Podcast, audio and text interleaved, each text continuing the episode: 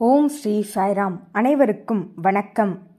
சாயின் ஞான முத்துக்கள் பகுதி நாற்பத்தி ஒன்று Sai pearls of wisdom part forty one A. உங்கள் அனைவரையும் வரவேற்பதில் மிகுந்த மகிழ்ச்சி உங்களுடைய நிலைத்த ஆதரவுக்கும் நன்றி. இந்த பிரபஞ்சமே பகவானின் தெய்வீக சங்கல்பம். மேலும் சுவாமி ஒன்று பலவாக ஆகட்டும் என்று கூறியபோது இந்த பிரபஞ்சமானது சிருஷ்டிக்கப்பட்டது என்று பகவான் கூறுகிறார். ஒருமுறை ஒரு பக்தர் பகவானிடம் ஒரு கேள்வியை கேட்டார். சுவாமி பல யோகிகள் இமாலய மலையில் தவம் புரிகின்றனர். அது உண்மையா? என்று கேட்டார். அதற்கு சுவாமி ஆமாம் அங்கு பலரும் அங்கு தவம் செய்து கொண்டிருக்கின்றனர் என்று கூறினார். உடனே அந்த பக்தர் என்ன கேட்டார் என்றால் சுவாமி பிறகு ஏன் நீங்கள் இங்கு மனித ரூபத்தில் அவதரித்த பொழுது அவர்கள் யாரும் உங்களை காண வரவில்லை என்று கேட்டார். அதற்கு சுவாமி கூறினார் அவர்கள் இங்கு வரவேண்டும் என்று அவசியமில்லை. நான் அவர்களோடு எப்பொழுதும் இருக்கிறேன். மேலும் அவர்களை பாதுகாத்து கொண்டு இருக்கிறேன். என்னுடைய இந்த பௌதீக உடலை அவர்கள் காண வேண்டும் என்று அவசியமில்லை. ஏனெனில் அவர்கள் என்னை அவர்களுக்குள் அவர்களுடைய இதயத்திற்குள் காணத் தொடங்கிவிட்டனர். என்று பகவான் கூறினார். பிறகு அந்த பக்தர் என்ன கேட்டார் என்றால் சுவாமி வசிஷ்ட குகையில் ஒருவர் தண்ணீரில் மூழ்கிய போது அந்த யோகியை காப்பாற்றியது நீங்களா? என்று கேட்டார். அதற்கு சுவாமி கூறினார் இது ஒரே ஒரு அனுபவம்தான். இன்னும் பலர் இருக்கின்றனர். ஆகவே சுவாமி எவ்வாறு அந்த யோகிகளையும் தவம் புரிபவர்களை அவரே பாதுகாக்கிறார்? அவரை நோக்கி தவம் புரியும் பொழுது எவ்வாறு அவர் அவர்களை போஷிக்கிறார் என்பதனை நம்மால் உணர முடிகிறது.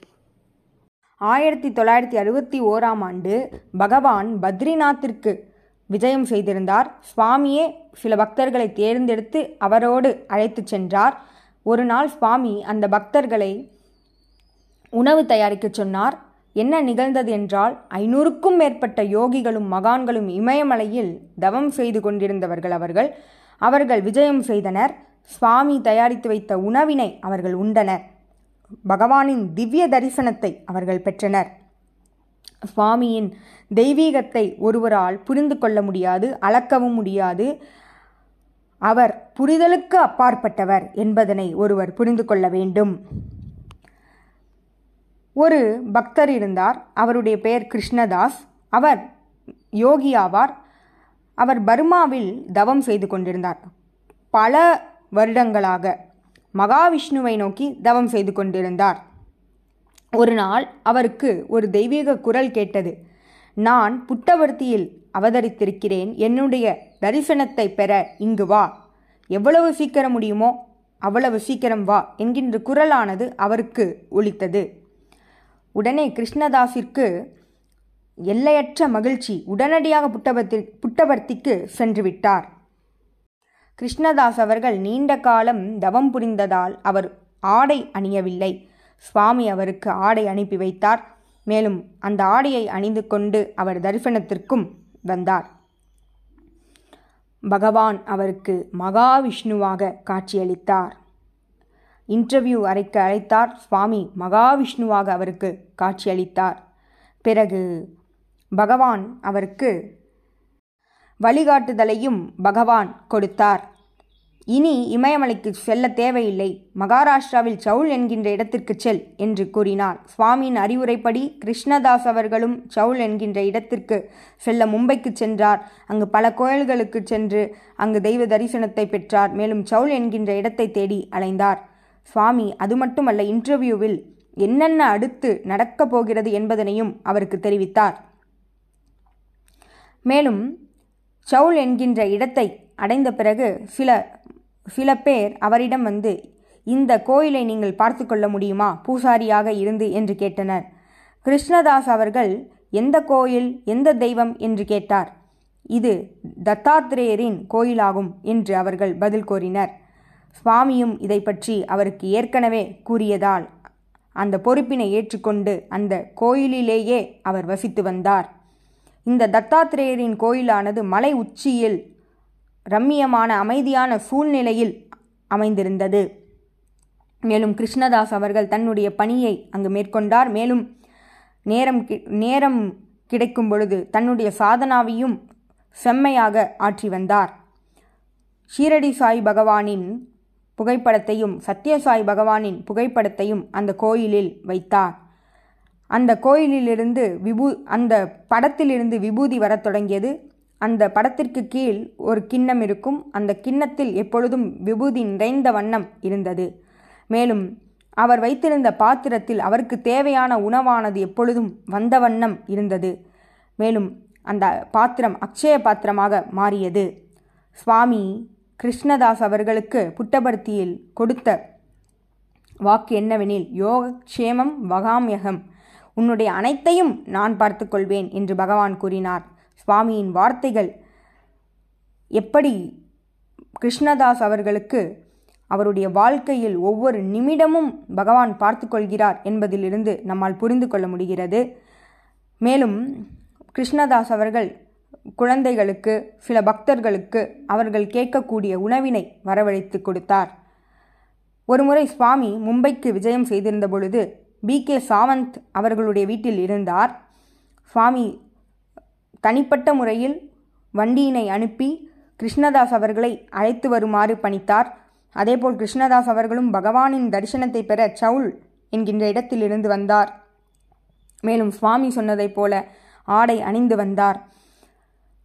பிறகு கிருஷ்ணதாஸ் அவர்கள் மும்பைக்கு வந்தபோது சுவாமியின் தரிசனத்தை பெற்றார். சுவாமி அவருக்கு உபதேசம் அளித்தார். சுவாமியின் அறிவுரைப்படி அவர் பன்னிரண்டு ஆண்டுகள் மேலும் சாதனாவினை மேற்கொண்டார்.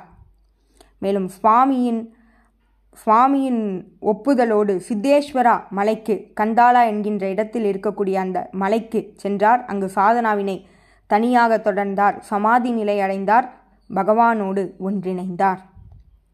இவ்வாறு சுவாமி யோகிகளையும் மகான்களையும் பாதுகாக்கிறார்.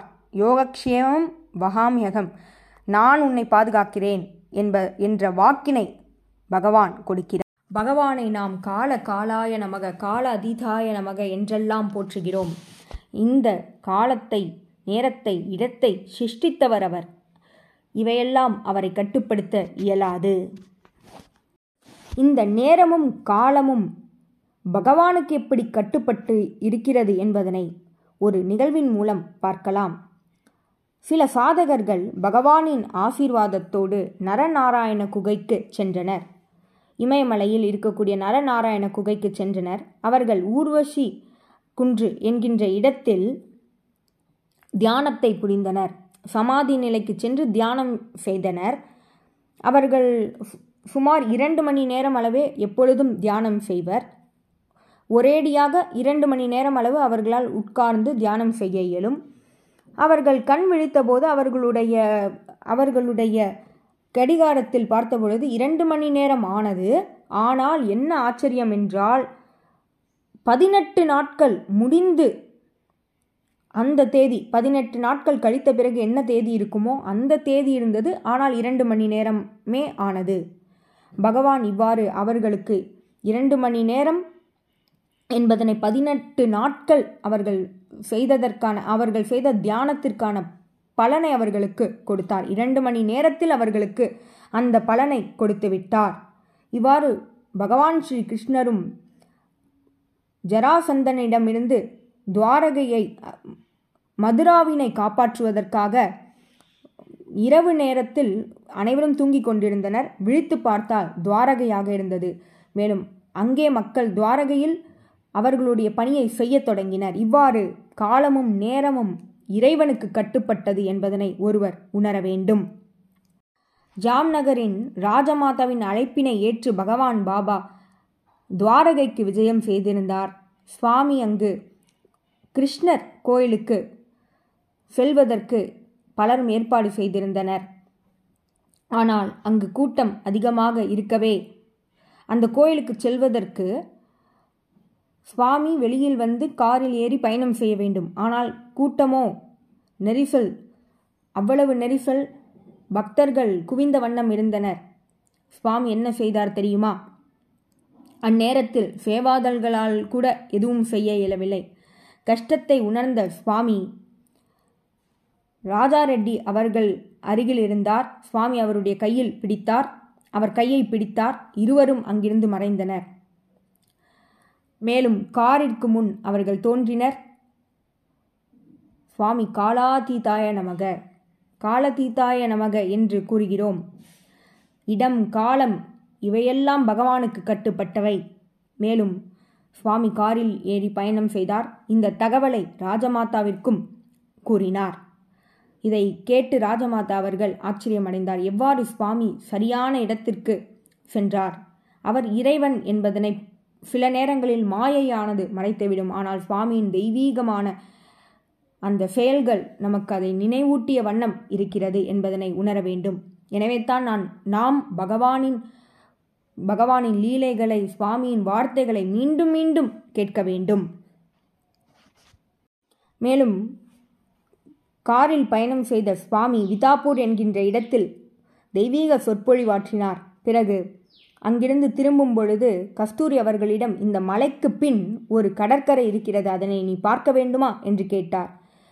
தூரத்திலிருந்து பார்த்தால் அந்த கரை கடற்கரை தெரியாது. ஏனெனில் மலையானது மறைத்த வண்ணம் இருக்கும். ஆனால் சுவாமி அங்கு கடற்கரை இருக்கிறது என்பதனை சரியாக கண்டறிந்து அங்கு அழைத்துச் சென்றார். நாற்பது நாற்பது இன்ச் அளவிலுள்ள பகவான் ஸ்ரீ கிருஷ்ணரை மணலிலிருந்து சிருஷ்டித்தார்.